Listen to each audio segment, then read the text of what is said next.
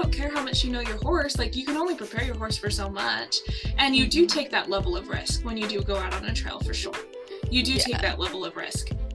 But you shouldn't have to also put in somebody else's irresponsibility into that level of risk. Like everyone should be responsible.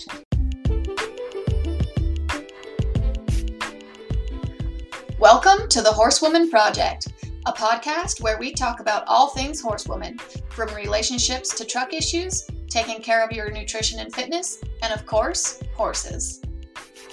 Good morning. How are you? I'm good. You have to tell everybody about Kevin. Oh my gosh. So we just barely bought a mini mule. And he is so cute. Like, I don't think he breaks thirty inches. Like, he is tiny. I need to measure him. He is so tiny. And he's so adorable. But he, uh, the, the ad description for Kevin was pretty interesting. They're like, he puts the ass in Jackass, and he just has a lot of attitude and a little tiny body and like, all this stuff. And I'm like, oh, he's so cute, and he needs to come to me where he cannot be treated like a little ass and like be treated like like he should be treated. So, but when I got him, I because my kids are going to be working with him, I didn't want anything mean.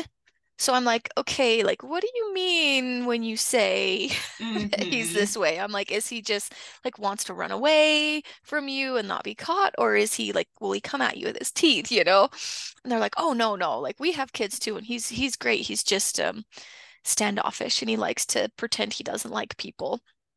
And I'm like, horses don't pretend anything, but okay, I, I, I'll, I'll, I'll run with this. Um, And so anyway, we haven't yet caught him. So he's been in a pen in between Hercules and then one of my client's horses. And uh, he is definitely very standoffish and tentative. So if you crouch down at his level and, and hold your hand out, he'll come up and sniff you and stuff. But like if I reach my hand out towards him to pet him, he wants to leave. Mm-hmm. And he's like, mm. it's a trick. Like, even me giving him treats, he grabs the treat and then, like, moves away a couple of steps. Like, you're going to try and catch me, aren't you? Like, like he is expecting that treats have motives behind them of, mm-hmm. you're doing this to catch me. And it's just so cute to see him realize that I'm I'm not going to do that. Like, I'm I'm just offering him a treat to give him a treat, you know? And he doesn't have, there's no motive behind it. It's just mm-hmm. to be friends with him. And, um. It's been fun because yesterday I went and just set a, a bucket out it, so I could sit on it in his stall, and I just hung out in his stall for a little bit. And first he started sniffing my boots, and then he started sniffing up my legs, and, and then he started sniffing my sleeves, and he actually got to where he sniffed my nose, and I was like, ah. But then, like, you know, if I do too much or if I reach for him, he's like, whoa, wait a minute. mm-hmm. I'm not sure I can trust that yet. But yeah, he's so cute, so sweet. And he has, like, he hasn't kicked or tried to bite or anything like that. Um, so, like, that's good. Even, like, in the trailer ride when we went and untied him and everything, he just went right along, and he knows how to lead. Um, you know, so he, so he, he, and they've had harness equipment put on him before and, mm-hmm. and all of this. So he knows how to tolerate a lot, but we're trying to create the friendliness, you know, where he wants mm-hmm. to come up to us and he wants to be caught. So we're just taking it slow with him and having some fun with him. And he's so fun, and he's so fluffy. He's so fluffy. Yeah, like I just so want to cuddle him so bad, but I'm like, but I will respect you saying no, you're not ready for that yet. But oh, I just want to squeeze you. Like, he's so adorable. He is. He's so cute. I can't wait to see your kids with him. I think oh, it's just yeah. awesome. Well, and they just, I told him, you can't just like run up to him and overwhelm him. And I told him, you know, it's all about just teaching him to come to us right now and just teaching him that we're friendly. So the kids have been very good about listening and not, uh, not getting in there and chasing him or like undoing what I'm trying to do with him. So. Well, that's really good, because that would be hard. Me as a kid, I'd be like, but mom. Yeah. And that's the, uh, she's like, but can I just go? Like, can we hook the cart up to him? And I'm like, he's not ready for the cart yet, honey. Like, he's, it's going to take a minute. Well, you got your project, I guess. Yep. And he came with his own little cart and all his harness equipment and everything. So yeah, I'm excited. I've never cart trained a horse, so that will be new. I've done ground driving a lot, so I know mm-hmm. how to, you know, kind of teach the driving skills. But as far as actually hooking a cart on and doing all the harnessing, uh, that is new. So it'll be fun. That will be fun. But he's like, he's been trained to the cart, right? Um, so the people that had him, that we just got him from, had him for three years and they said they did driving work with him and they harnessed him up and everything, but they never hooked him to the cart, but they're pretty sure that the people that had him before did hook the cart up. Oh, okay. But it's been like three years. If, uh, you know, like I said, we're not a hundred percent certain. So that's why I'm like, yeah, we're not gonna like hook that just up yet. We're, up yeah, no, we're not gonna create that mess. So, but yeah, he should be pretty good. So, and they think he was ridden before they bought him too. So, oh, okay. But it's, like I said, it's been three years. They didn't ride him. They just kind of, they got him for a project and ended up not having the time for him. And so he just sat there and was a cute little pasture ornament most of the time. And then they would pull him out every once in a while to work with him and do the driving stuff. And so, yeah. Okay. I mean, they took pretty good care of him. As far as minis go, his feet look pretty good. That's good. Um, yeah, because a lot of minis will get really overgrown feet because people will either won't, like they don't care, um, or they just can't find a farrier that will do a mini because minis are difficult to do because mm-hmm. they're so low to the ground. Mm-hmm. So, but yeah, I was really, I'm like, yes, they're a little bit long, but overall they look like the lines on them are pretty even. So he doesn't look like he's got, he's had any big founder issues. Um, cause you can usually see that in the, mm-hmm. the growth lines in their hoof. And I'm like, yes, you know, he doesn't have anything that looks majorly, uh, concerning. So. Well, and then he's a mule too. So their feet are a little bit different, right? Yeah. Cause they, so. they tend to grow like, I feel like more narrow and long. Yeah. He is narrower. Versus yep. a horse. Yeah. Yep. But yeah, you need to come meet him, Michaela. He's so cute. Yes, I do. I know. I'm jealous. I'm like, I want a mini mule. Every horse is an individual. I honestly think like with Comanche, he might benefit from shoes with how his feet are. Um, so if I could find a good farrier that I could afford around here, I would probably look at actually having somebody come and put shoes on him because like his back feet, he's his heels are so underrun that he's got zero heel in his back feet. So I would love, like, it would be so awesome if I could have somebody help build that up with a shoe and put his foot in the right angle. And we've been able to help his heels quite a bit with the trimming that I've been doing, but I still, it makes me nervous, you know, like, and I'm not one hundred percent confident with his feet just because his feet are so weird. um, Well, and I think that has to do with his conformation. You know, when you were sending me those pictures, his conformation mm-hmm. is kind of wonky. Mm-hmm. Um, he's he's not the straightest legged horse. No, he's not. and, and so the problem with that, though, that I do think shoes can help, especially with your crooked legged horses, is when your horse's legs are crooked like that, they are going to wear their feet crooked. Mm-hmm. And so if you can have a shoe that will prevent them from wearing too much on on those angles, you know, when they're tipping inward or outward, um, so that they can grow where they need to grow and, and mm-hmm. gain a little bit where they need to gain some, instead of always having that be the first thing that wears out because of their, their legs and their conformation.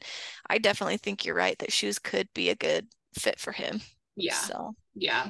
And honestly, like I, I am not somebody who loves to trim my horses. It is not a chore I love to do. I do not like it. I don't want to do it, but I also do it just because, one, it's something I can afford. I can afford for me to go out there and just quickly do their feet. Um, but two, with me being such a foot snob now that I'm like, I, I will be very picky about who gets to trim my horse's feet. Um, but honestly, if I could find somebody who I trusted to trim correctly, like one hundred percent trusted, um, then I would have no, like I would not oppose to putting shoes on both of them, honestly, if I just knew for sure that they were getting the trims that they needed. Um, my biggest thing though is just the expansion and the impact. Um, from from doing some of the research there, I just am like, oh, but that is that is a lot of wear and tear you put on their ligaments and tendons when you do have a metal shoe on their foot. And with as much miles as I'm hoping to put on Sandy, I'm like, ugh, I, you know, that's why, like, I'm still kind of thinking boots are probably going to be just what I have for her for forever. But with Comanche, yeah, if I could find somebody, um, and especially at this point, it's hard for me to afford, because around here, I really can't find anybody for less than about one hundred twenty to one hundred seventy a horse to put on shoes. And so it's like, that's just not something I can afford right now. So I'm making it work, and it works because he's not in work.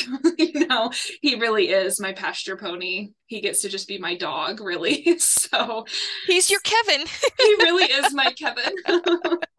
He gets ear scratch once in a while. I do need to get him out a little bit more, because he is definitely, the winter's catching up with my horses. I don't know if you've noticed that, but especially with him, the last month, he has just gotten really depressed. Like, you know, he just kind of mopes around, and he doesn't eat as much, and is like, he's starting to lose a little bit of weight. So I've been having to like supplement him with like senior feed and stuff to try to promote him eating a little bit more, because he just is, he's gotten a little bit depressed. And so I need to, I need to get him out a little bit more. And now that I've ridden Sandy more, I feel more confident or more comfortable, maybe ponying him.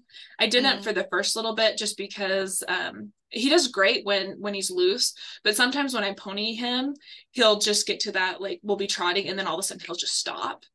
And I just, mm. it makes my, me nervous with my shoulders. So I'm like, mm. I can't have you pulling my shoulders out. So I need, but I do need to get him out a little bit more. Maybe he'll be my new running buddy, because I've got to start running a little bit more and get ready for these races I'm doing. Maybe I'll get him out. He can be my running buddy. That would be fun. Have yes. all the people be like, why are you walking your horse? oh, I am. I guarantee you, I'm the crazy girl down the street, because I'm I'm riding with my little in my little English. Well, it's not English, but my little endurance saddle with my helmet, all my breeches and my high boots, and then I've got my little dressage whip, and then I'll get off and I'll run with Sandy too, and people just kind of, oh, hi, Michaela. I'm like, hello. And I'm like, I really got Morning. a lot of, I really got a lot of looks when I had her quarter sheet on her the other day.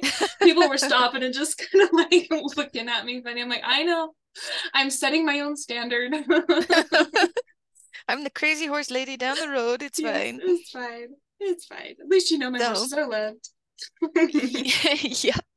So you just reminded me of a post that I saw.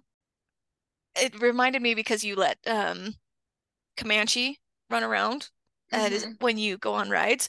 So I saw this post on Facebook, on this Utah Facebook page about horses. I saw the same one. Yep. The one with the donkey? Uh-huh. Uh-huh. Uh-huh. So... let's, for our listeners, the the post was, it was this girl who was saying her and her friend or sister um mm-hmm. were on a ride on Antelope Island, and um where there's there's buffalo there and and other wildlife. And anyway, she said that someone had let their donkey just run loose mm-hmm. uh, on the island, and um and so anyway, this donkey came like running up to their horses and spooked their horses, and both the girls got dumped. And so this lady was just saying, you know, you really need to keep your horses on a lead line. Like, you can't just mm-hmm. turn your animals loose. It's just like turning a dog loose. You know, you have to be able to control your animal. And yeah, but holy cow, the comments. I didn't even look at the comments. Oh, I didn't even man. bother.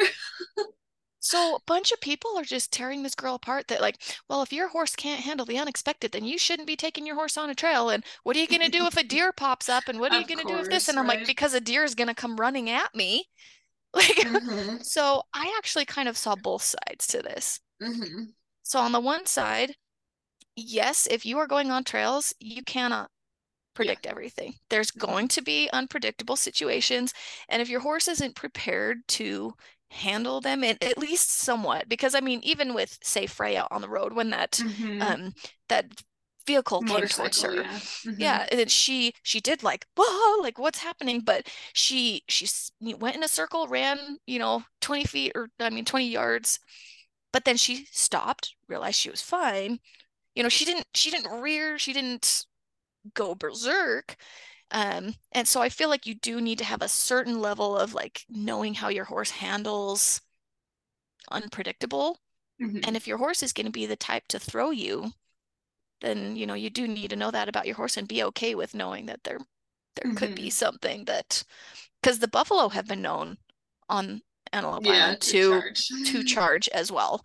Yeah. Like, so it's it's it's not uncommon or unheard of for that to happen either. So I do see that side of it, of prepare your animal and prepare mm-hmm. yourself. And if you don't feel comfortable with it, it's not an arena setting. Mm-hmm. But on the flip side, you should not be letting your animals run loose. Mm-hmm. Like, I mean, with you, you're in such a remote area mm-hmm. that I, I mean, am I wrong there? Cause I haven't been there, oh, but no, like there's no, no right. one else there. Right. Yeah. yeah. Yeah. So it's, that's different when you, you know, the, the area, and you know that you're not going to be bothering anyone mm-hmm. else. Mm-hmm. But when you know that there are going to be multiple trail riders, multiple different groups of people, yeah, and you know that your donkey is very forward and going to go charging up to people, that is completely irresponsible, in my yeah. opinion, to let your animal loose. Mm-hmm. I mean, that's so, I mean, there's a little bit of truth to both sides of that, mm-hmm. but it just, some of the people and the way they said it, oh, it bothers me about the the online world of that people oh, just yeah. treat you rude. Oh, you shouldn't this, blah, blah, blah, blah. And it's like, wow, like you could maybe say it with a little more kindness. Like, well, but also, I mean, keyboard warriors, like they would never say oh, those yeah. kind of things to her face ever. No. And yeah. anyways, that's kind of another thing that we can talk about in a second, but no, I one hundred percent agree. Cause I would never, like, as far as with Comanche running beside me, one, he's got pretty good recall. Like I can call his name and he comes. Mm. So that's one, but two, whenever I let him off, it's only in like, there's a, there's one place in particular where I'm pretty comfortable because yeah, there's no one there. It's, it's B L M land. It is not like a favorite trail of anybody to go hiking on. It's not a hiking trail. It is literally just a cow trail mm. where they're, where people let their cows out to feed. Um, I have, let's see, I rode it almost every week last year, and I only came up to a person once, and it was during hunting season, and they were riding their four-wheelers, um and that's the only reason. But also my anxiety, if I caused somebody to get dumped, oh I would feel so bad. Like I would not be okay with that, just personally. Um so yes, I one hundred percent agree. I would not, and that's why like that's why I'm not going down the road with him right now, because I'm not going to let him run loose in in a place where there's going to be lots of cars, or there's lots of traffic, or there's people, or there's places that he can go. And I'm the same with my dogs. Like the only times I let them run loose is when I'm in places like that where they literally cannot get into any trouble, you know. Like there's there's nothing for them to get into trouble with, and I'm going fast enough on my horses that they're that they're more caught up in trying to keep up with me than they are, you know, messing around with things. Um, so I, I agree. I think you need to know where you're at. And if there's going to be people there, like Antelope Island, there are hikers, there are tourists, there are riders everywhere. It is very dangerous for you to have a loose horse or a loose animal on that island, especially if you do not have one hundred percent control. And you just, they're animals too. Like, I don't care how well trained you are. Like, yes, Comanche comes to his name, but that doesn't mean I would trust him to come at it if he was really excited, you know, like, so you also need to know your animal a little bit better too. And just, yeah, yeah, I'd be smart about it. Yeah. And be considerate of other people. Like, you're not the only one out there, mm-hmm. you know, it's not that hard to be considerate yeah. you know, of other people when you're on public land. Mm-hmm. Um, so, and then also, you know, that consideration goes into, like we were talking about, the keyboard warriors. Be considerate that there's a human on the other end of what you're typing. Yeah. And no, just, yeah. you don't always have to type something either. Sometimes you can just keep scrolling. Um, mm-hmm. But yeah, I just found that post very interesting. Yeah. Well, just from multiple angles, right? Um, mm-hmm. But granted, honestly, how many horses have really seen a donkey? Yeah. Not very many horses. Like, honestly, mm-hmm. I don't think my, like, I don't think Sandy would tolerate a donkey running up to her like that either. Even though she's a pretty darn solid horse, I don't think she's ever seen a donkey before. Like, I really don't. Like, I'm trying to think, like, if she's at all, I'm like, I don't, I've never taken her anywhere where someone's had a donkey. So she could legit freak out about a donkey running up to her, because it's like, she doesn't know if this donkey has teeth or like, or what it's doing, right? It's this big eared thing that's probably screaming the yeah. entire time that it's running up to her, you know? Right? So even just from that other aspect of like, know your horse, it's like, yeah, my horse wouldn't tolerate a big dog running at her either, you know, yeah. even though yeah. she's around dogs all the time, because she rides with my dogs twenty-four seven.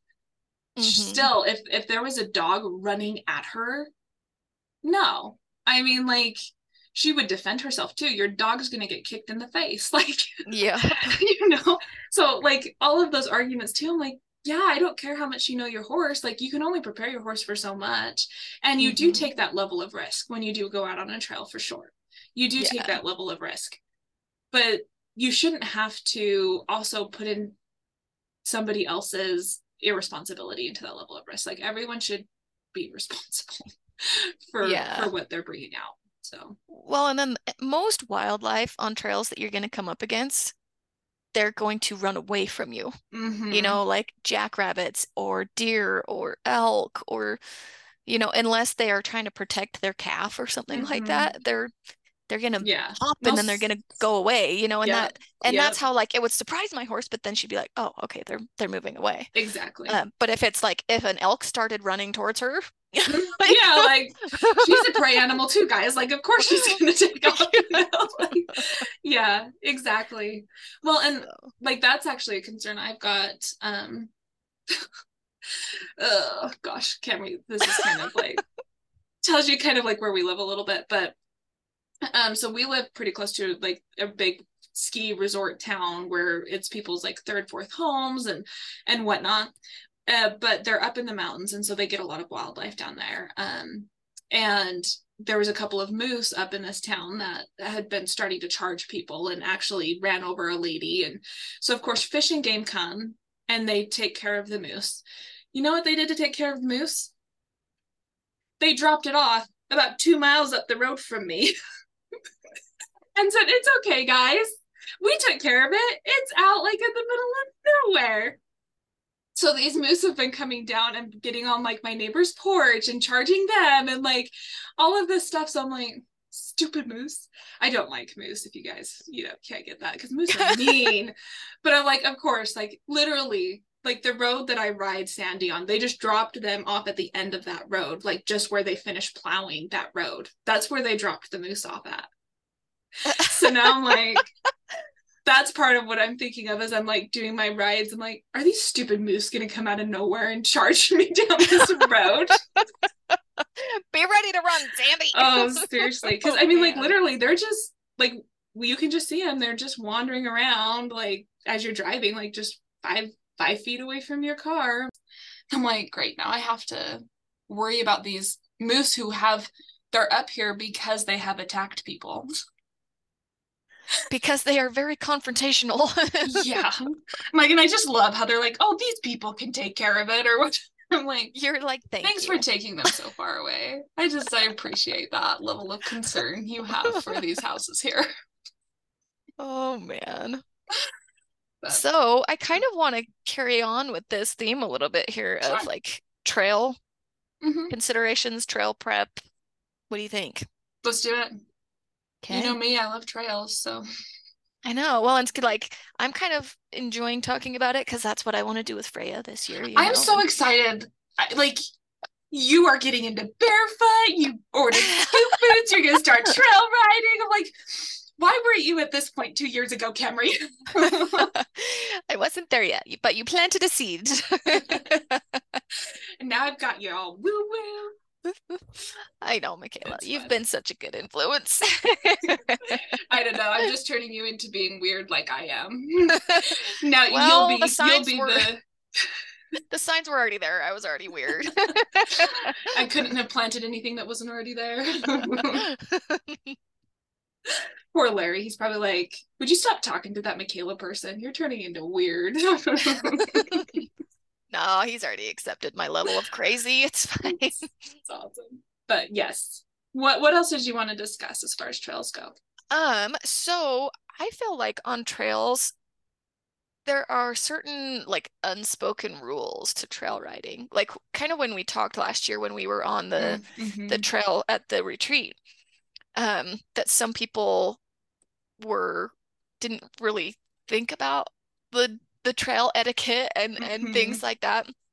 Um, so like the one big thing was when I was on Hickory and I was the last horse. And so I was holding the gate for everyone. And mm-hmm. then I went to close the gate, but then everyone had just kept going. Yeah. And so Hickory was sitting here like freaking out, but, like, I'm, oh, everyone's leaving and I need to go and catch up, which is normal for, mm-hmm. you know, their herd animals. Yeah. yeah. And so I feel like that's maybe the first thing to talk about is, you know, if someone's going to be considerate enough to hold a gate open for you on a trail, those gates need to be shut because mm-hmm. they are holding in, you know, whatever cows that are on the range or sheep that are on mm-hmm. the range or whatever else they might have in there. Um, so you have to shut the gates. That's the first thing. Um, if you open a gate, shut the gate. um, but then, yeah, like if, if you're in a group of, of horseback riders and, and one person is, is doing the gate for you, you need to be considerate and wait for them, um, mm-hmm. wait for them to shut that gate so that their horse can quietly stand there. And because he was Hickory was four at the time, mm-hmm. and he'd only been on maybe at most like eight trail rides, I think, at that point in his life. Mm-hmm. So he, he was pretty green, um and he was yeah he he definitely did not like the fact that everyone else left. And it was nice that you stayed, so he did at least have one horse. Um but yeah, it's good to consider the other riders in your group and mm-hmm. what what their horse needs. And And um, especially where we were with a group of several people that had same as me, same as Hickory, you know, their horses had had few, if any, trail rides ever. And so, um, yeah, it was one thing that I didn't even think that we should go over trail etiquette, because mm-hmm. you just assume that people have been on trails and that they know, but they don't know. Mm-hmm. If they haven't been on a trail, people don't know what, what mm-hmm. normal etiquette is. So I think yeah. it's a good topic to to let people know kind oh, of what sure. is the standard on the trail. So for sure. Well, and I agree, because that that's something you and I talked about. It's like, okay, next year we need to have yeah. like a trail meeting before the trail rides, because I am one too that I get a little bit stressed out when that happens, because with me, like, I've guided a lot of trail rides, like that's part of what I did for my business. And so it was just a very like, okay guys, here's the rules of the trail and everything, but I I'm a very structured person. And I'm also a person, when I feel like we're in charge of the trail, I do feel responsible for the people on the trail as well. Um, but I agree, sometimes you just don't think about it, right? Because it's like, oh, we, like for me, when I guided trail rides, most of the time I was taking people who like really didn't ride, right? It's not like they were going on their own horses, they were going on my horses. So it was just very natural for me to be like, yep, this is how we do it. This is the line of where I want your horses. Like I would have a specific lineup, you know, for horses that liked each other, horses that didn't, or a horse that, you know, we needed to be a little bit more watchful of, we'd put in the middle, you know.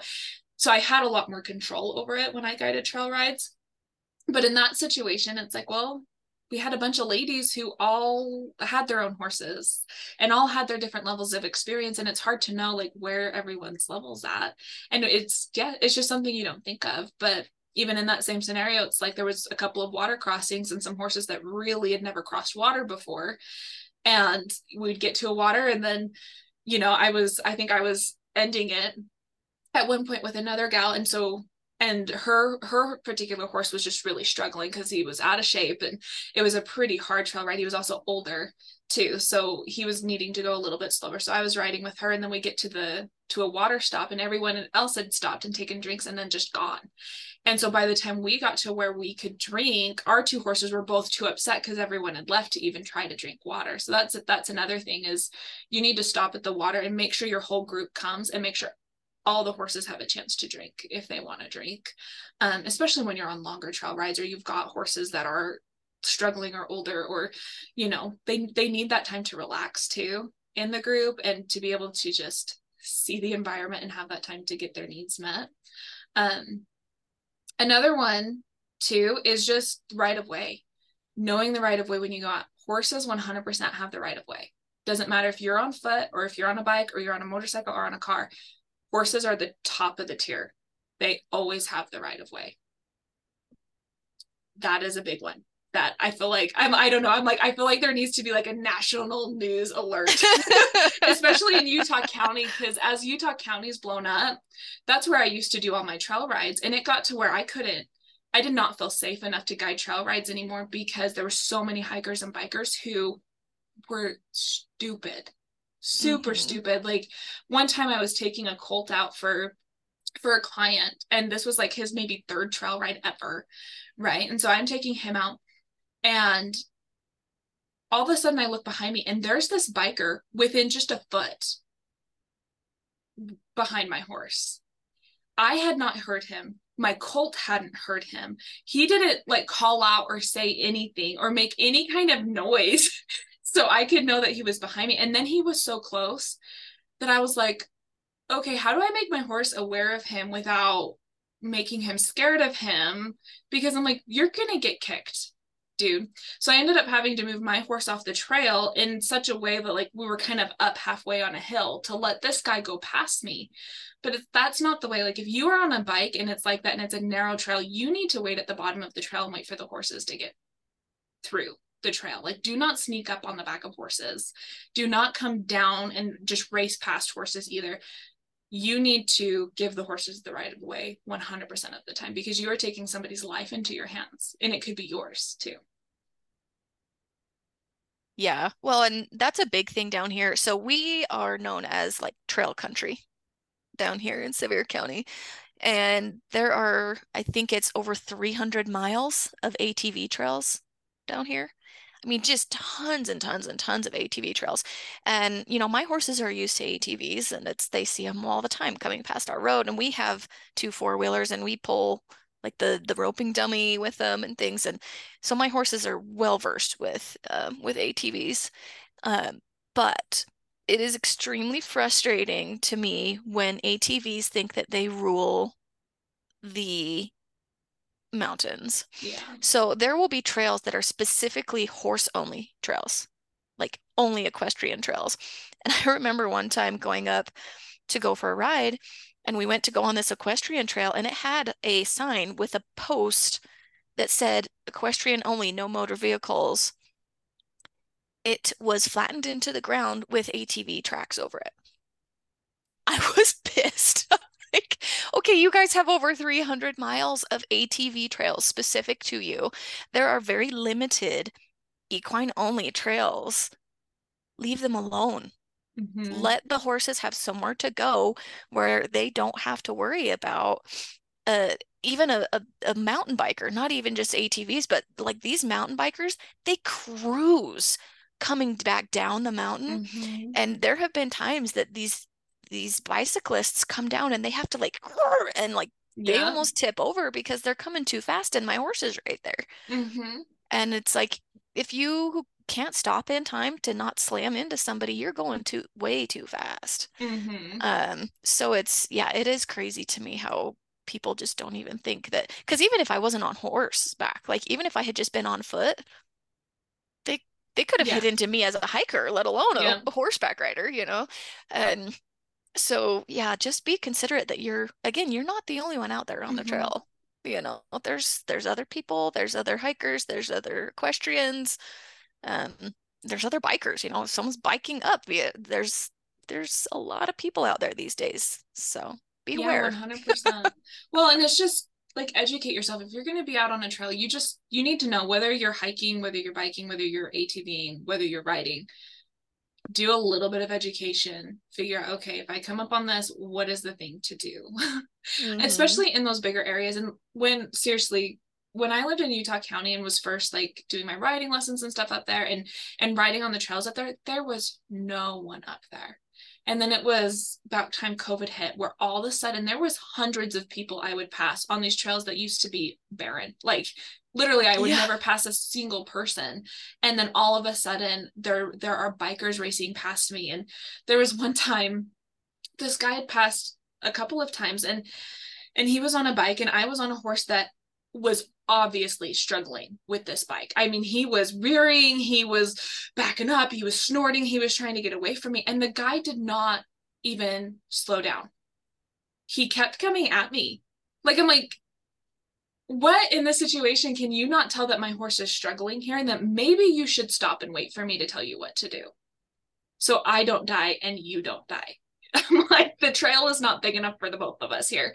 And I actually had to yell at him and say, you need to stop And so then he did after I yelled at him. And then I was able to get my horse past in a safe manner.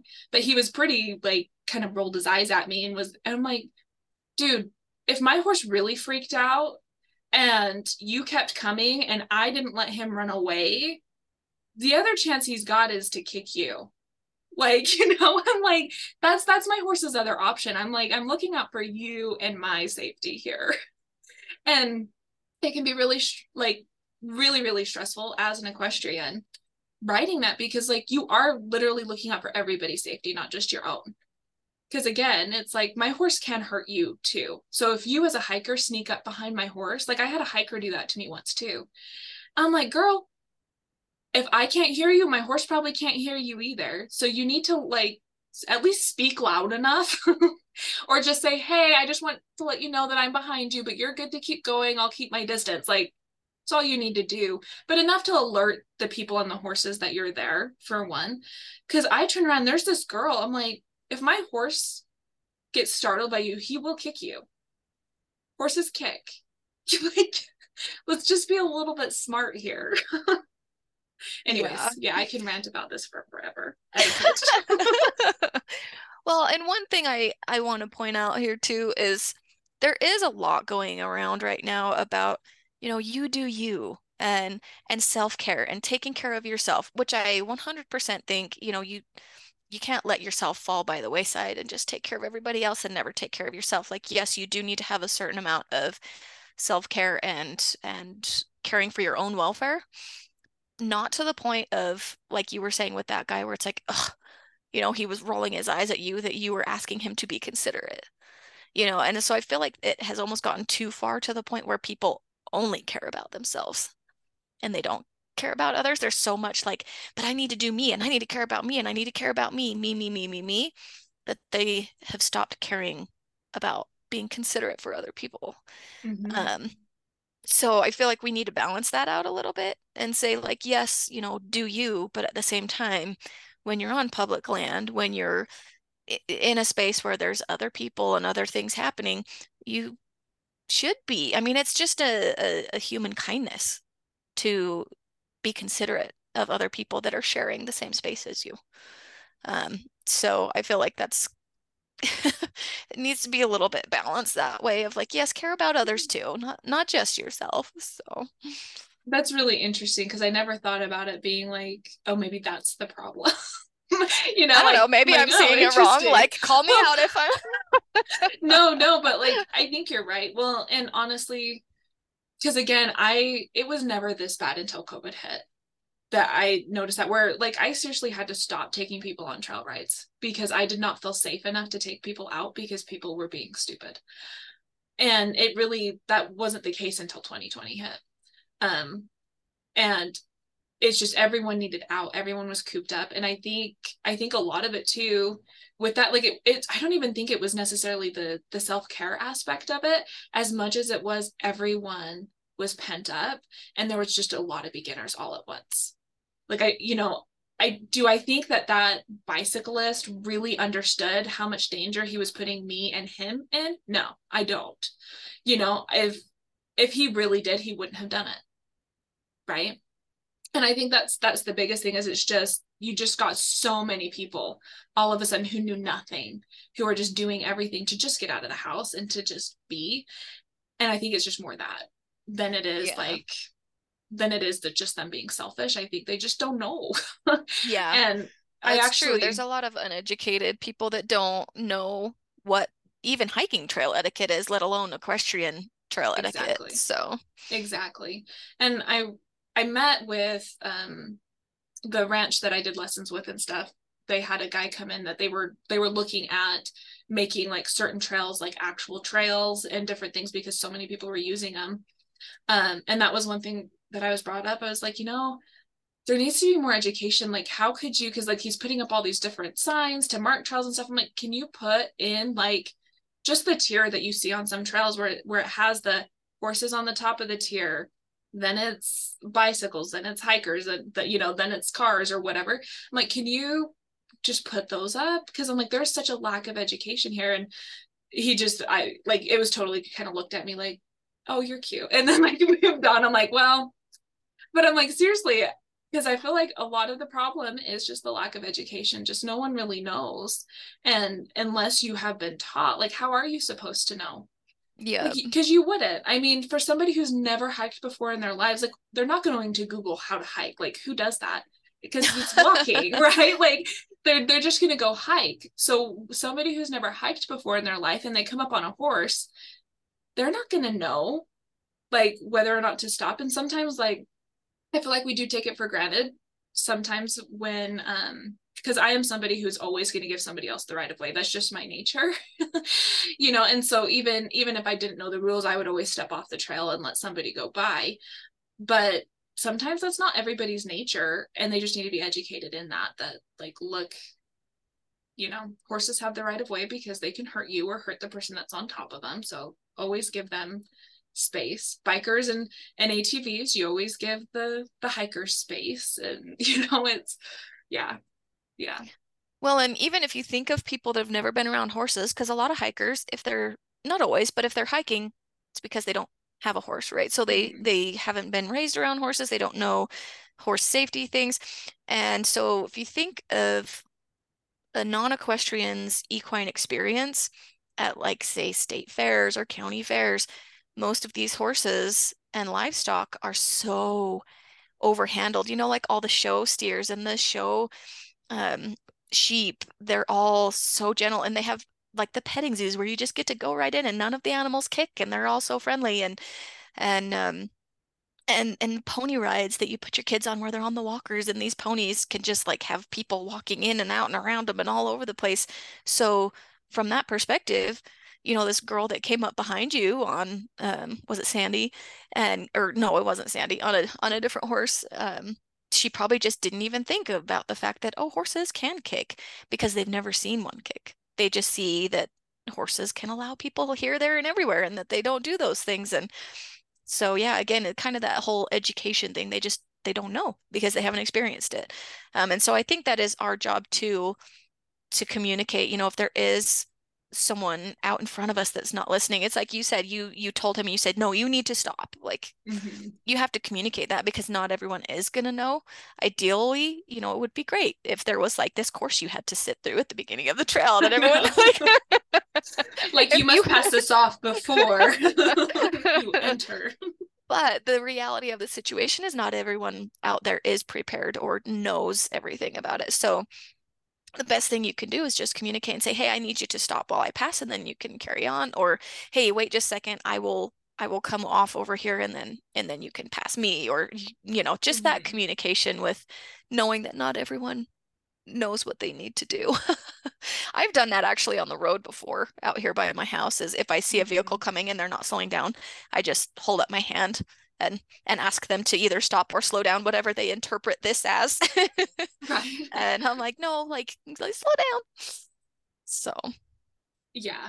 Yeah. No, one hundred percent. And like I said, I just, I really do think it's lack of education, because I don't think people are so inherently selfish that they are knowingly mm-hmm. putting you in danger or knowingly doing something that could get you hurt. I just, I just don't think they realize, you know, like, yeah, I just don't. Um, but even within that, so like if we talk about, so we've talked about like waiting for people at the gate.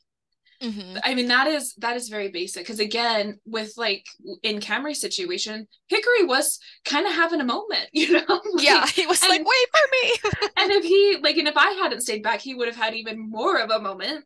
Mm-hmm. But even, even with just the two of us there, it was still very stressful. And it was stressful for Sandy too. It was stressful mm-hmm. for her to have to be held back and stay with Hickory, you know? Yeah. But especially with that particular trail, because the trails that we were on are not beginner trails. They are not. Yeah. Like, they're beautiful, but like the first night we went on them, I'm like, so wait, what level are all these wire riders? Because I'm like, this is not a beginner trail. Um, but because I'm like, this, this gate was on the top of a pretty darn steep hill that was very narrow, you know? So if Hickory had had more of a freak out, you could have seriously gotten hurt. Even if you'd stayed mm-hmm. on the ground with him and just walked him down, it would have put you in a situation to really easily have gotten hurt. I mean, luckily you've mm-hmm. done enough work with Hickory that even if he has his moments, he does, he's pretty solid, but somebody else you know, you just pick anybody, and they could have had a real, real big issue with that. So stay at the gate. At water crossings, make sure all the horses have a chance to walk and make sure, or drink, and then make sure that they all are okay with crossing water too, mm-hmm. before you move on. Because a horse that is scared of crossing water, if you move on and he's the last one to cross the water, well, he'll cross mm-hmm. the water, but it's not going to be in a safe manner. And it's not going to be in a manner where that horse learns that he doesn't have to be scared of water either, you know? Yeah. What, what's another one that you feel like we, we miss often? Horses um, have the right of way. I feel like giving space when you're behind another horse. Um, don't let your horse come and put their chest up against the horse in front of them's butt. Mm-hmm. Um, and that was one thing that we did. Um, a couple other riders had some anxious horses, right? That were like, I need to be up and like have my nose right on top of this other horse's butt. And, and um, Hickory was very gracious and kind of allowed this horse to try and figure that out. Um, But at one point he did finally tire of that, and he he kicked the horse in the chest mm-hmm. because he was just like, I've had enough. Mm-hmm. You are not listening and like staying back. Like you need to stay mm-hmm. back. Um, and so I think definitely if your horse can't come back behind another horse, then if you can, you know, like these trails, it was hard to do something like this of like take your horse out and, and circle them. One yeah. of the trails we were able to do that on, but the others were just too too dense um, with trees and things to do that. Um, but even, you know, if you need to, get off your horse and lead your horse and and and help keep them where they need to be on the trail. Um, because I, I, I don't think that's a very safe thing to be letting your horse crowd another horse like that. So. Yeah, I, I agree with that too, because not only is it unsafe because you're going to end up getting kicked at some point, but it's just it's really frustrating for the person on the other horse too, because it's like for me, because I had very similar situation, Sandy will tolerate something if I tell her to tolerate it, you know. But like yeah. but at the same time I'm like, I'm really sorry that I'm telling you to tolerate this because you really shouldn't have to tolerate this, you know. But it can be really stressful for me as well, or, or for the person riding as well, especially when you you don't have the ability to just step off and be like, look, go ahead of me. Um, but yeah, it puts, it puts both horses in a dangerous position because, you know, and, and too, like if you have a horse that's maybe a little bit more studdish too, that's very dangerous to continue to allow as well. Cause there are some horses that will still mount other horses. And so to allow them to push up into that situation, that, that really is going to get both of you hurt um, very quickly. So yeah, I yeah. one hundred percent agree with that too. Well, and that horse was kind of tricky um, because we kind of played with, okay, is it, does he do better in front? Does he do better in the back? Mm-hmm. Which horse does he do better with? And so we we kept kind of trying to re replace where we put this horse in, in the group to try and help him as best we can. And that's another thing that I think, if especially if you're in a big group, if there's a horse struggling, whether it be, you know, like they're just a green horse or they, they're a really experienced horse in the arena, but they, you know, trails mm-hmm. are new for them or things like that. Um, talk to the rider and say, hey, you know, what can we do to help your horse? Would, would, you know, would this be better? Could we do it this way? Or do we need to just stop and take a breather? Cause I know that was one thing we did quite a bit at the retreat as well, was mm-hmm. we would all just stop as a group and just take in the scenery, let all the horses breathe and let them all like just hang out for a little bit before we carried on. Um, so, you know, look at the horses in your group and the people in your group. And if anyone needs help with something, you know, work together and help each other out, because everyone's just there to try and have a, a good time and teach their mm-hmm. horses how to handle the situation. And so that the horse and the human can enjoy the trail. So if we can, a lot of times horses can, can help each other out in a group setting. Um, so knowing, knowing your horse and, and, and what their strengths are and, and how one horse can help another horse, mm-hmm. uh, I think is kind of a fun thing to play with. I like that just as a, from a training standpoint of like, mm-hmm. what can we play with that's going to help everybody, you know, help the whole group succeed. So. Yeah. Well, and I agree. And too, it doesn't like your horse doesn't even have to be an experience to act that way either. Um, because mm-hmm. gosh, Comanche, when we get into a big group, like he's the only time he really he's been ridden, like I think he's been ridden in an arena maybe five times, you know, out of all of his rides. Um, because that's just what he what we use him for, and what he's always been used for is just to go on a trail and to explore. So he's a pretty darn solid trail horse, to be honest, even though he's he's still fairly green. he handles trails quite well. But by gosh, we went on a ride one time with twenty other riders and he flipped his lid, you know, it didn't, and even though like he is a very solid trail horse, he, he took off, he was, he was prancing, he was doing all sorts of things. Sandy was struggling. She reared a couple of times. I had to take her into a field that was next to the horses and just kind of allow her to throw a little hissy fit for a second. When horses get together with big groups, it happens. Doesn't matter how much experience you have. If they're not used to being in big groups like that and having the complexities of big groups, your horses are going to freak out, even if they have all the experience in the world. It's just part of being in a big group. And there's, like Camri said, there's a couple of things, like just one, if if you're somebody who sees that happening, it's almost better for you to be the one to reach out, because I've been in the situation where my horse is doing that, and I guarantee you, I'm sitting there fuming. Like I'm not, you know, I'm, and I'm embarrassed because my horse is acting this way. The last thing I'm going to really want to do is be like, hey, can you help me? Like, can you just like hang out with me? Or, you know, because I'm sitting there going, my horse should be behaving. Like Sandy and Comanche have both like been on hundreds of miles of trails. Like, why are they acting this way? So if you can be that person for, for somebody who's on a horse like that, I think that would be very powerful. Um, but also if your horse is acting that way, take your group and say, hey, look, can we just split off for a second? Like maybe two of you stay back with us, let the big group go for a minute so our horses can chill out.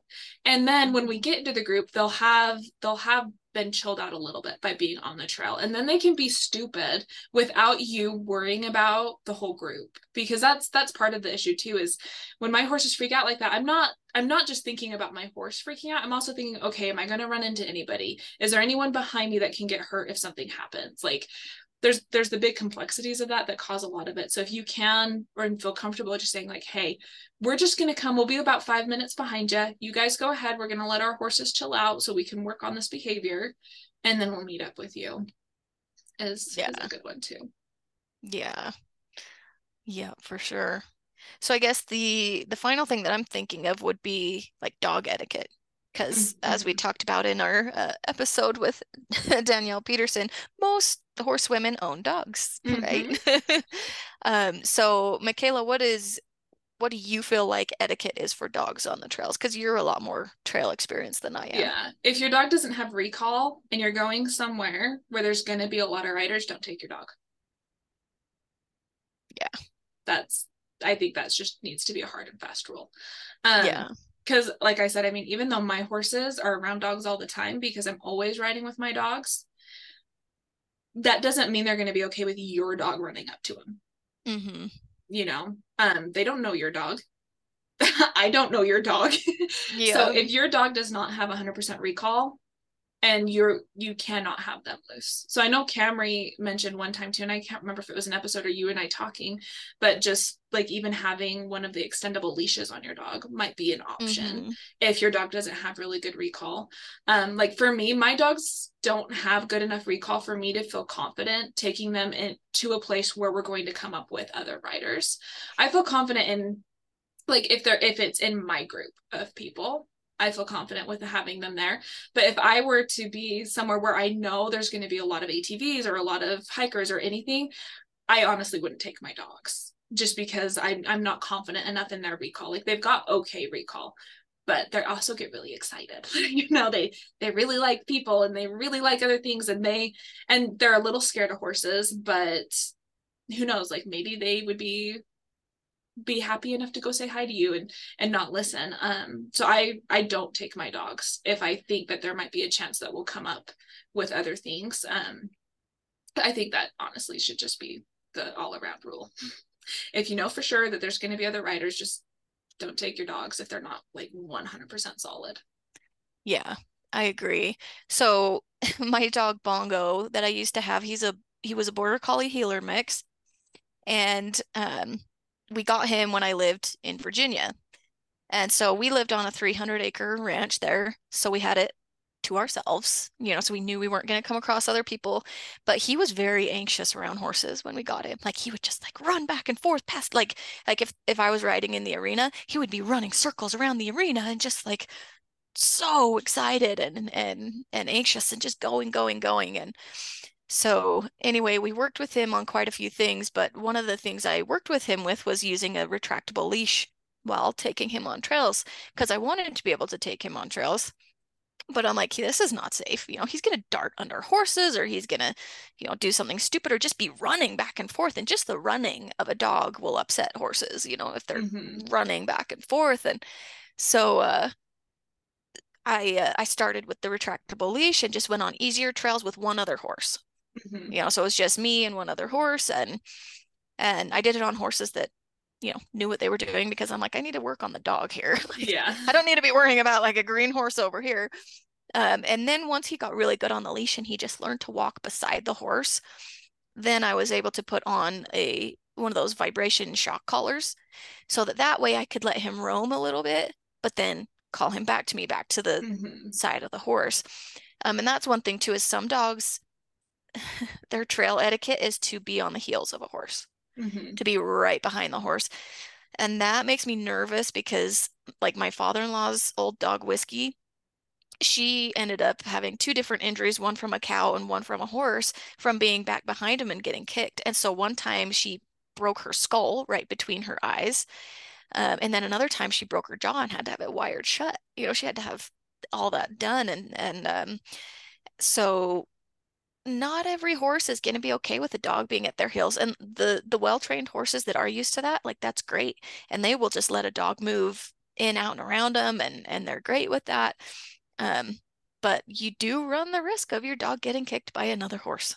Mm-hmm. um and I I actually had a few people ask me about bringing dogs to the retreats this year, and I just have to have it as a hard no, because I don't know which horses are dog experienced, which humans are experienced with, you know, being on the trails with their horses, and and and how well trained each person's dog is. You know, does your dog have good recall? And so I I I need to be able to control that factor of knowing that I'm not going to have some dog bark at a horse or or get underneath them or get kicked and and have to be liable for for an accident due to mm-hmm. a, a dog's behavior. So unfortunately I have to say no, even though I'm like, I love I dogs, love dogs.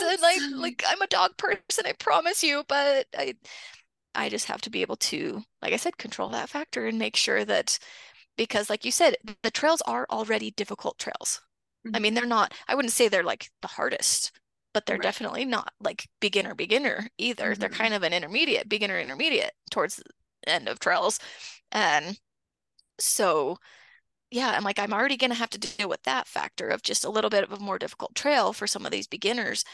I don't need another compounding factor that could add stress to any human or horse in this uh, experience here. So we want it to be relaxing, not, okay, which wh- what's the dog doing? Where is it? Yeah, exactly. Well, and because, I mean, like we said, when horses get together, they get excited, but dogs get excited too when there's that mm-hmm. much energy going around, and gets a lot harder. Like, even if they are well-trained, can be a little bit harder to keep control of them in that exciting of an environment. Um, yeah. But also just realizing not everybody has good experiences with dogs. No.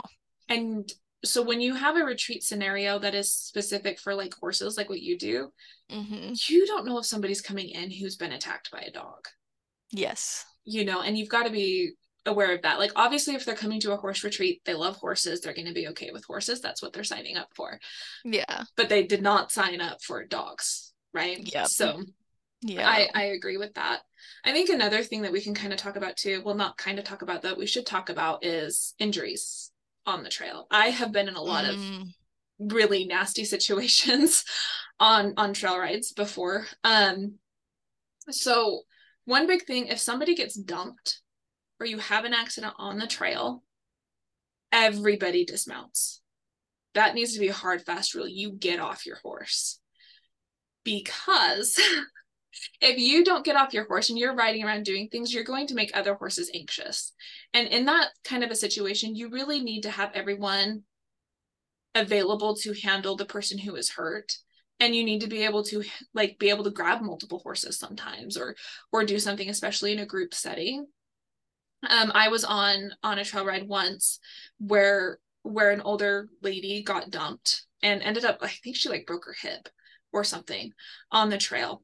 And there was one person who had just really never been riding with a big group before. And he just was like, oh, well, you guys have it handled. So he went and like wandered around on his horse, which was making the his uh, spouse's horse really upset. Right. So then his spouse's horse is kind of freaking out, which is making the other horses a little anxious because he's out with his horse just wandering around.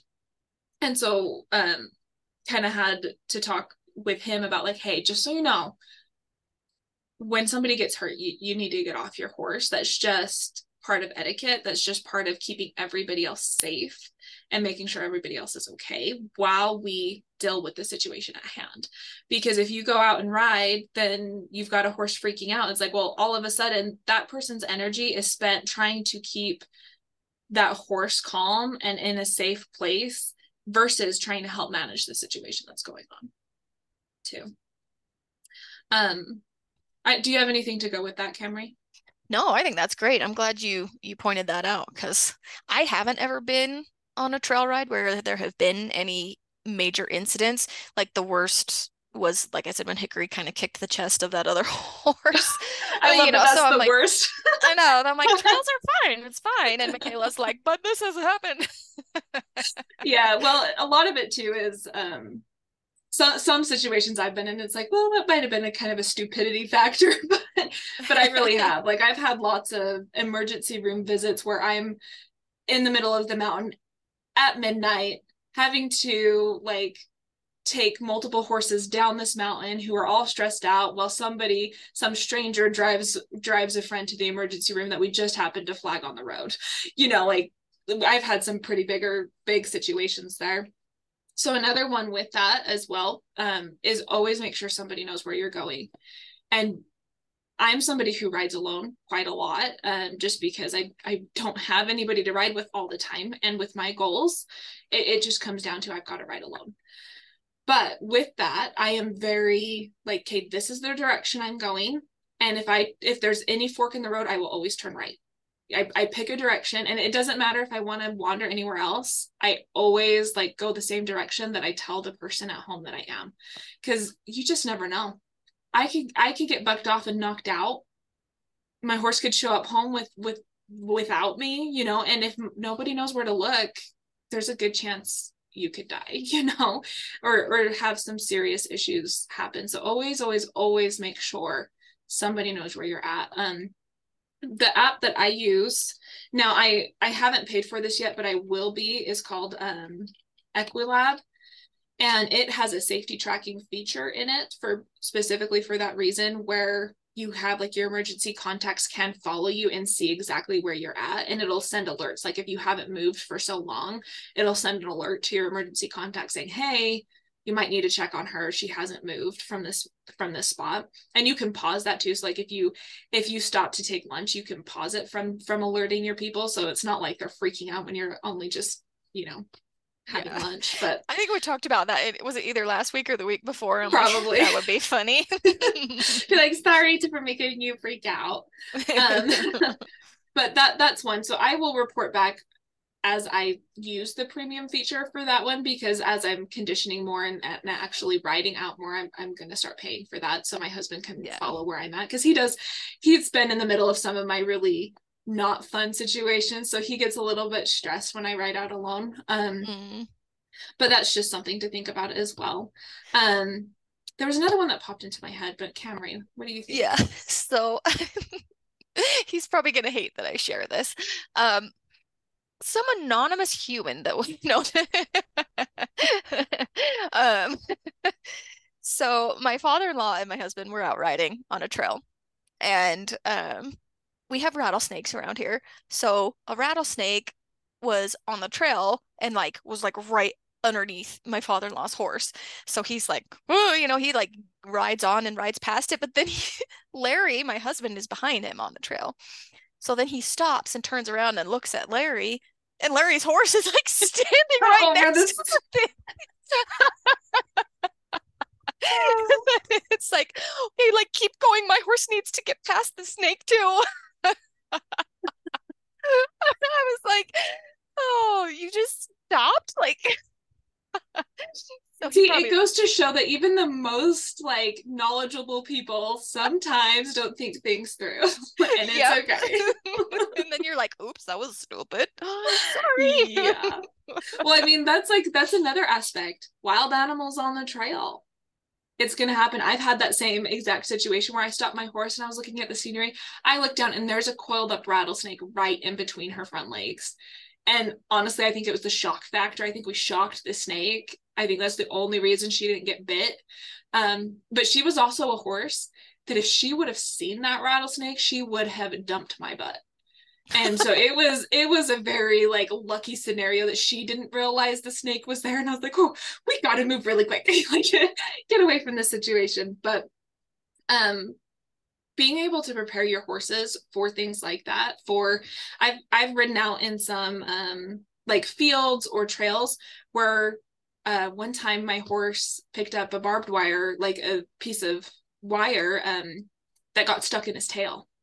And I hadn't seen it, and all of a sudden he takes off, and I couldn't figure out what he was scared of. I looked behind. Well, we had a trail of barbed wire attached to his tail following us, so not not a good situation. I was able to get him calmed down, but then, you know, you've got to really prepare, like, okay, what if your horse does get tangled up in something that you do not see? Um, so making sure, like, to prepare at home for situations. I know hobbling can be something that's pretty uh, controversial, but I think it's a great learning tool to teach your horse that, hey, when things are around your feet, maybe you shouldn't freak out.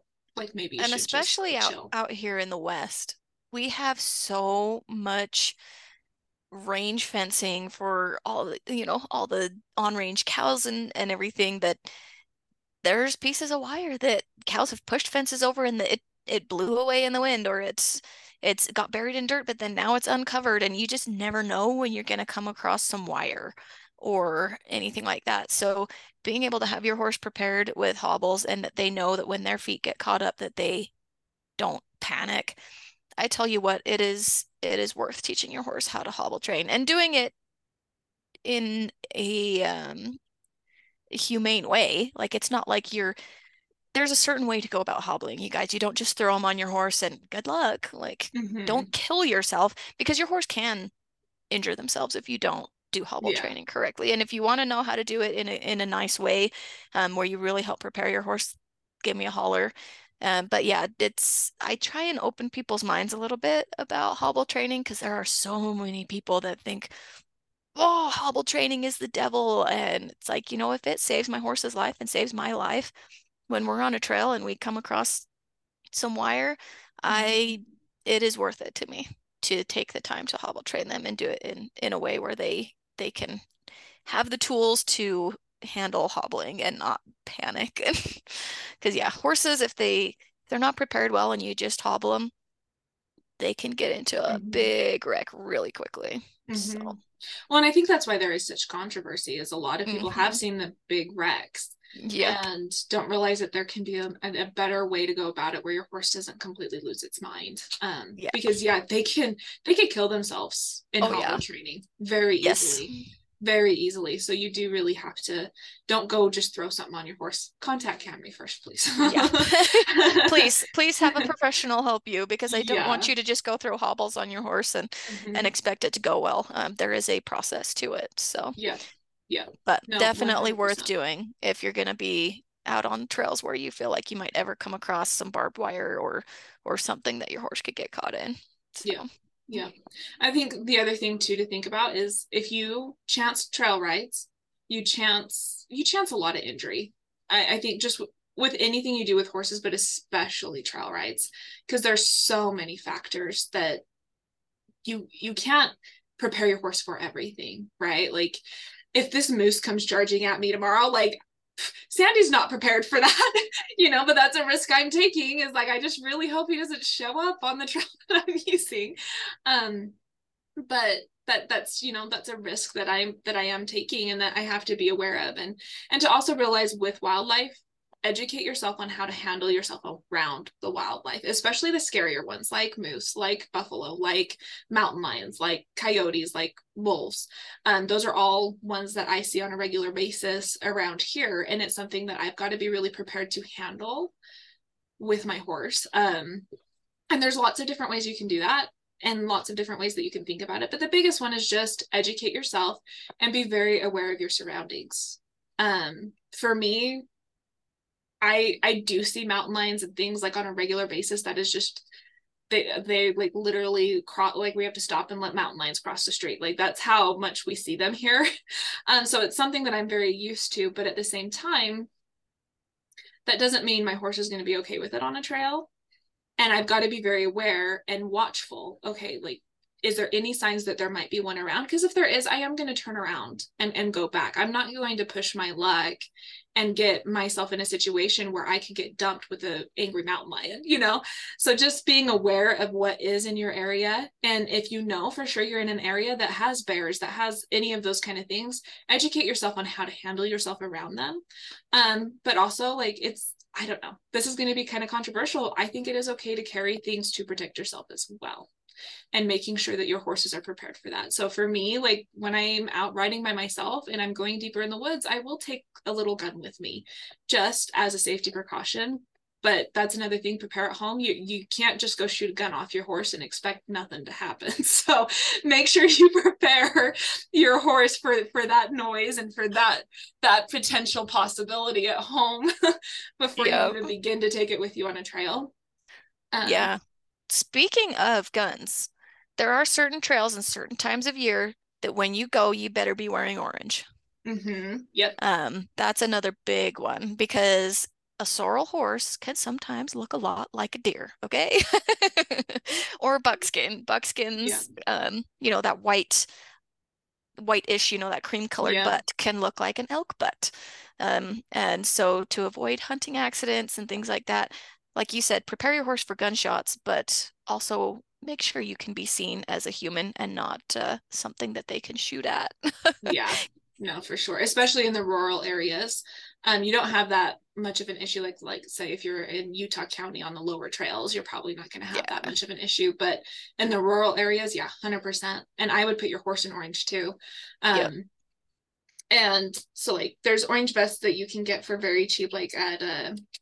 I, I love, guys, I love Chick's Saddlery. Um,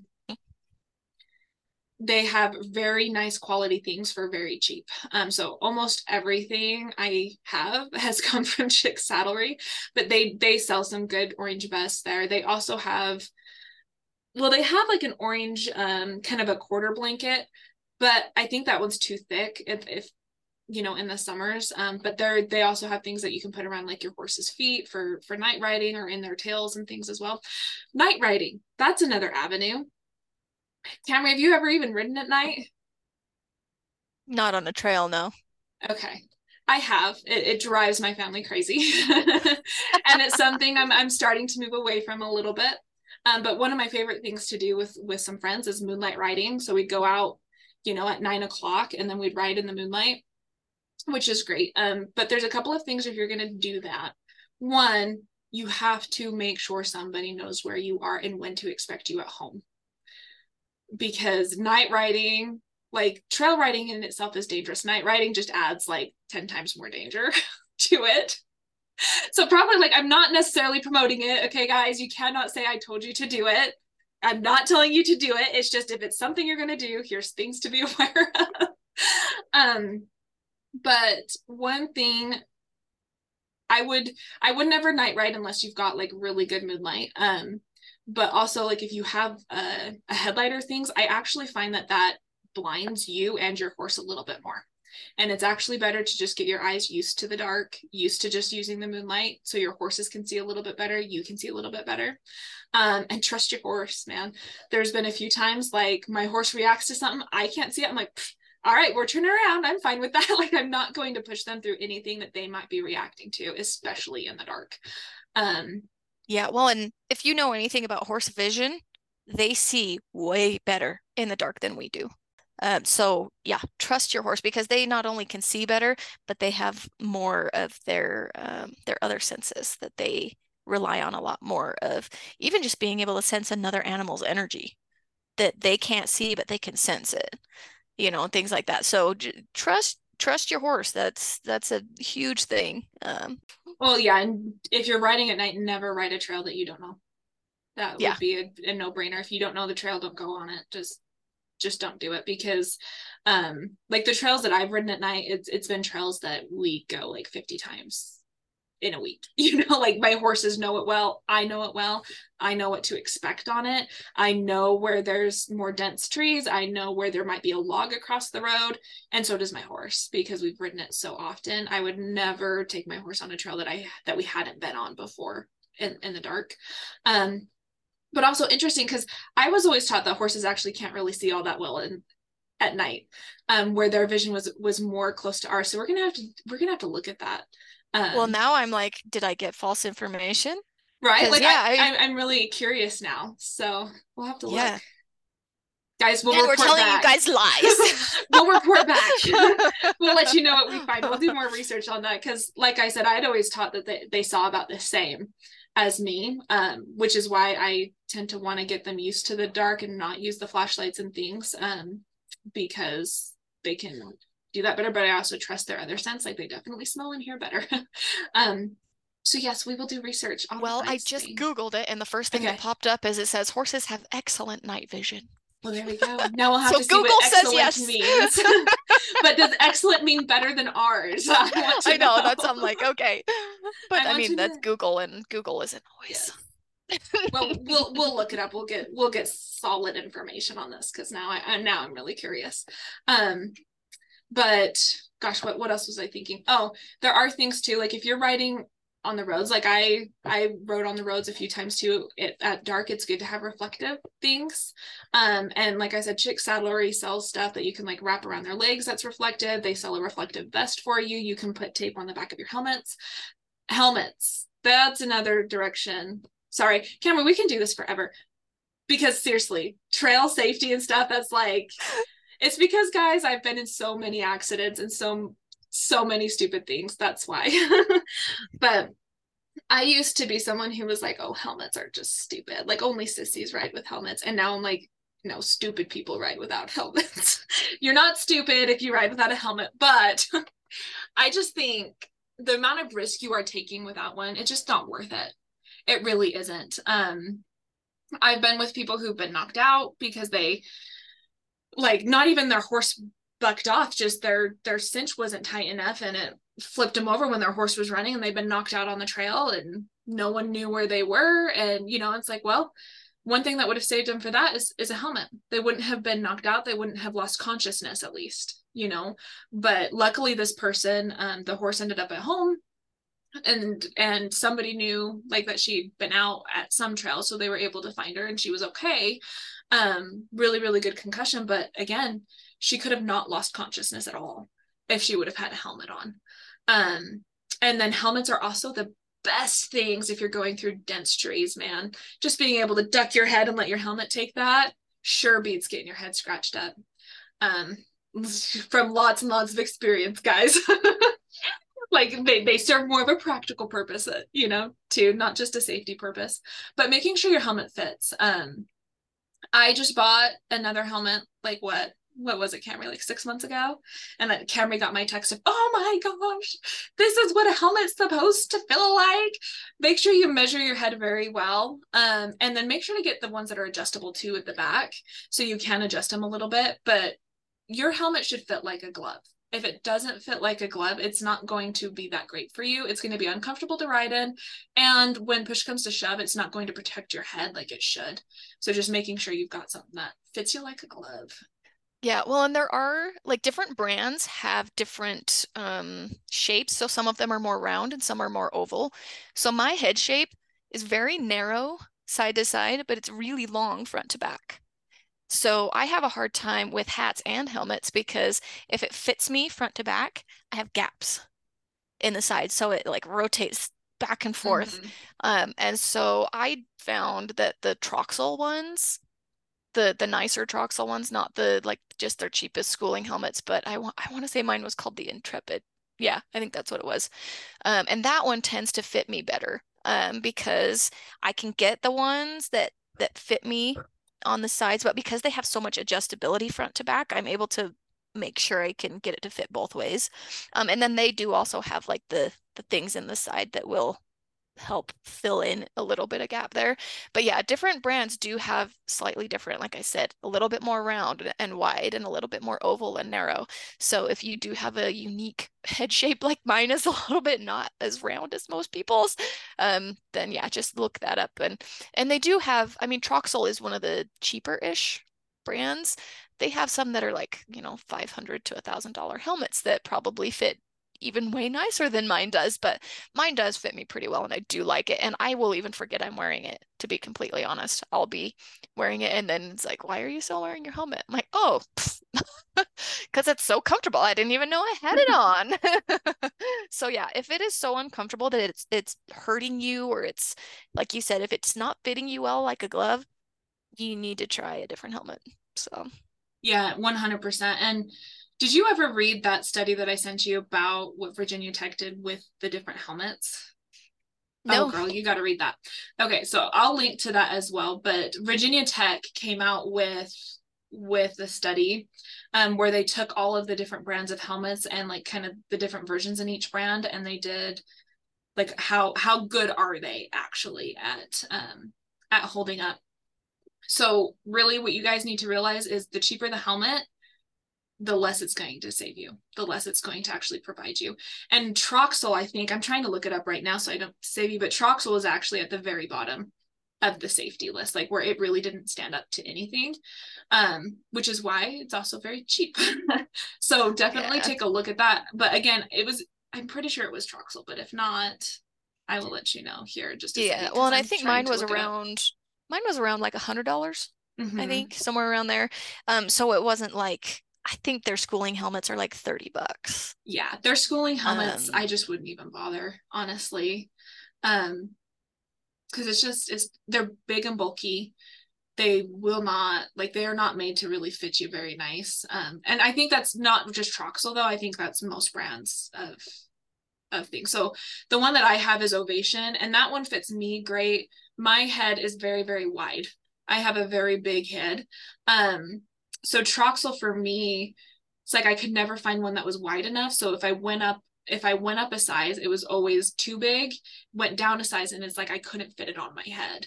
Um, but Ovation, the one that I've gotten from that, and I can't remember which brand it is, I'll have to look it up, but that one um, has fit me very, very nicely. I really, um, I've loved it. And I actually run in it because when I take my horses out, I'll get off and run once in a while. Um, so I, I ran like a mile and a half with it on. Didn't bug me at all. Um, and to me, that's a big deal because the other helmets I've had, I, there's no way that I would have been able to run with it without it really bugging the crap out of me. Um, and like Camri said, it's, if you feel like you have a helmet on and it's something that's really bugging you, probably just doesn't fit right. So be be willing to go find one. And Chick's Saddlery, that's again where I get everything. That's where I got my helmet, and they've got um, a bunch of different brands of helmets there. You can also go to most of your local feed stores, probably will have them, but they'll be the cheaper kind most of the time there. Um, and then there's there's a lot of other horse sites too where you can find different helmets and things. Um, but yeah, I'm you're gonna have to read that now, Camri. I know. Resend that to me. I will. I will. And see, we'll... you send me things in the middle of the day when I'm working, and then by the time I, it's like you know our text chain, and then uh-huh. It gets like way up there, and I'm like, wait, what? I forgot about that. Like, oh yeah, you sent that to me. Yeah, I'll send. I'll resend oh. it to you, and we'll link to it here too. But lots yeah. and lots and lots of things to think about. So one last quick thing that I did pull up here before we leave, because I didn't want to leave our, our audience hanging here with the night vision. Oh, uh-huh. So this is from Iowa State University. So reputable source, guys, not just like a random article on Google, okay? um, and it says, cones are required for bright light, daylight vision, and rods are required for dim light vision. The horse's ratio of rods to cones is approximately twenty to one compared to people who have a ratio of nine to one. So thus, equine retinas are designed to detect motion even in low lighting conditions. So, so with that, go. so so cones are dark and mm-hmm. rods are dim. Mm-hmm. So they can see really, really well in the dark, not yep. as well in the dim light. So in comparison to yeah. their dark vision, it's just what I'm hearing. Yeah. Here. So the cones is for bright. The rods are for dim. Okay. So, so they have twenty rods to one cone, and we only have nine rods to one cone. ratio. So their dim light vision is really good. Okay. So it's the opposite. Okay. Okay. Yeah. Yep. Opposite of what I've seen. So, okay. Well, good. Yeah. Hey, yeah, then I so wasn't they... as stupid as I, you know, was thinking I was. My horses could see a little bit better than I thought. Yep. Oh, I guess too with trees. Um. Okay, so the worst thing in the world is when you're riding behind somebody who grabs a branch and lets it go and it comes and smacks you in the face. So when you're passing trees and there's people behind you, first, yell out and say, hey, guys, there's a big branch. Second, don't grab it and push it away from you. Either try to move it above you, or if you have to, like if there's no way that you can move it above you, tell the person behind you to wait while you move it so they don't, like, I've been, I've been smacked in the face a few times and it sucks. And I had a friend actually get smacked right across the eye as well. Oh. Um. So it's a good way to to accidentally cause blindness in somebody to do that. So really make sure, call out and always push the branches up. Don't don't push them forward in front of you. Or um, another thing too is if you're wearing a helmet, just duck your head and let your helmet take it. Because then it's not going to to like flip back. The worst the worst thing is like when my husband, bless his heart, um, when he first started riding trails with me, he's trying to be chivalrous, right? So he's trying to hold the branch for me, but like forgets how long horses are. And so those are some of the worst whips I've gotten is, is somebody trying to be nice and trying to hold the branch for you. Don't just put your arm up and let the branch just brush by you. Don't try to hold it at all. Um, because then you won't end up hurting somebody. Um, trying to think if there was anything else. Also, if there's a big branch across, like, and it's, it's like a significant branch that you can't just move, please don't do stupid things and like stand up on your horse and try to like walk over it while your horse is riding. Get off your horse and just go underneath it, please. I, I don't know if you've seen videos. I saw a video of a gal doing that the other day and I'm like, and of course what happens? Can you guess? yeah, yeah, I can guess. Yeah. Ends up on her butt. In my head. Horses like going forward without her. Just, just be smart. Just get off your horse, or if, or if the branch is too far down. Um, I also carry like part of what I carry when I go on trail rides, and we'll do another episode. We should about like what we pack for trail rides and stuff. But part of what I have in my in my um packs is is a handheld saw. Um. for for situations like that when trees have fallen over, so we can go down and one, it helps clean up the trail, um but then it also too, if anything happens, it's always good to have something that can cut through wood. Um you never know, like if a horse gets stuck in something or or what have you, it's always good to have something like that on hand. And then always always always always always carry blankets and first aid kits. There's I have never yet been in an accident where I didn't wish I had a blanket with me. So that is one of the biggest things that I always make sure whenever my husband and I go out, we always have a blanket and first aid kit and pain medication and all sorts of things in there, which we can kind of go over in another episode, but just some things to to make sure you've got on hand. Yeah. And I mean, even if there's huge logs that like would require uh, a chainsaw or something that you're obviously not going to be packing with you, a lot of times you can call like the D W R or the Forest Service, um, because they do maintain, depending on where you are, there's usually some government organization that takes care of trails and maintains trails. So as long as you just let them know and say, hey, you know, this trail's got this tree that, that fell in the middle of it and it's no longer passable, they will come with chainsaws and uh, take care of the trail for you. So yeah. Yeah. Especially if it's, if it's a registered trail. Yeah. Mm-hmm. one hundred percent. If it's not, like where I ride, because I ride cow trails, like just clean it up. Yeah, just do it yourself. Go find your chainsaw, come back with your four wheeler, and yeah. Well, we have done that. I mean, if it's if it's one you use all the time, and and one like if you have permission to use the land for one, most B L M places you can use whatever. Um, but like if it's private property, just make sure you've got permission to go out there, obviously. But yeah. Yeah, I think we've covered a lot. I think we should probably be yep. done. There's lots of things that keep coming up in my brain of like, oh yeah, let's talk about this, but we can always do another episode. Awesome. It was good. It was a fun topic. Yes. Well, Camri, Have a good rest of your week. And we will talk soon. Sounds good.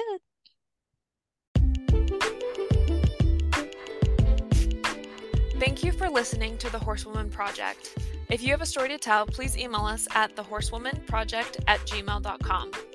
Links to both of our websites, social pages, and emails will be added to the show notes, as well as any links that are mentioned or contact information for our guests. Talk to you next week.